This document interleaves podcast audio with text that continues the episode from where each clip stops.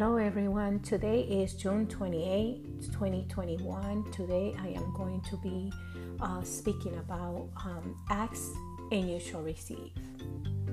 I'm going to start this podcast by reading a quote by Dr. Henry Link, and it goes like this. We generate fears while we sit. We overcome them by action. When we're about to start walking in our purpose, we often get bombarded with obstacles that come to deter you, make you second guess, or sometimes even make you want to quit. These are actually spiritual battles and attacks that may bring with it procrastination, confusion, and fear of failure. You see, while you are in your final preparation, there is going to be a chorus in which these trials will come about to test you and test your faith. There is a quote that states, success is a culmination of failures, mistake, false starts, confusion, and the determination to keep going anyway. This quote is by Nick Leeson. And to top it off, we often allow our fears to add to the mix, especially when we encounter the failures or make the mistakes. We're not perfect.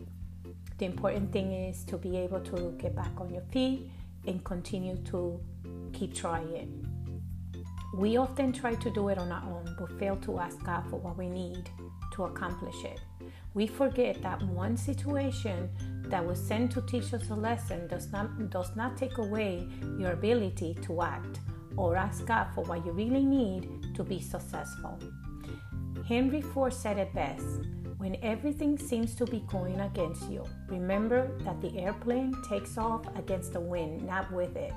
When you feel like you can't, or when obstacles happen and people are not cooperating or things are not going the way that you initially intended them to go to be, God is telling you today to ask and you shall receive.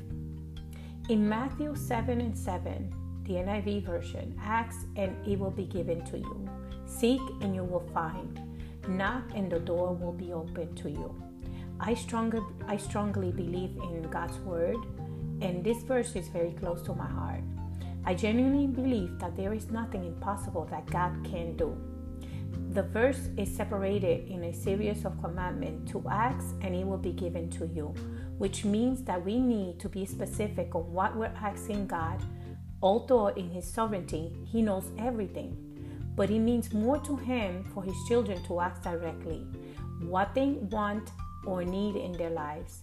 As long as it's within His will for us, now seek is an action word, which means that while we are placing our trust and faith in Him, He also requires action on our part.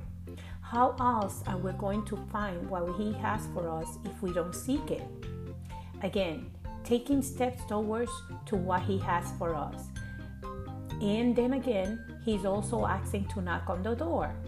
This is demanding a more intense process.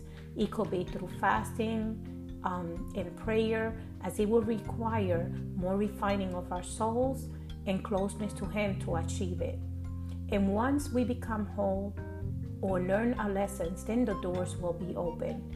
This is so amazing. It is similar to when you have a child. You're not just going to give him or her what they want just to give it to them. No, it will have no value to the child if it's not earned or they have worked for it.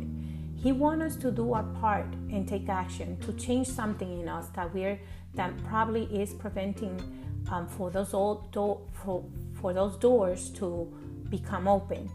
Again, God's sovereignty is displayed because He knows what is beneficial for us, because not everything that we desire or want is necessarily beneficial or will be healthy for us.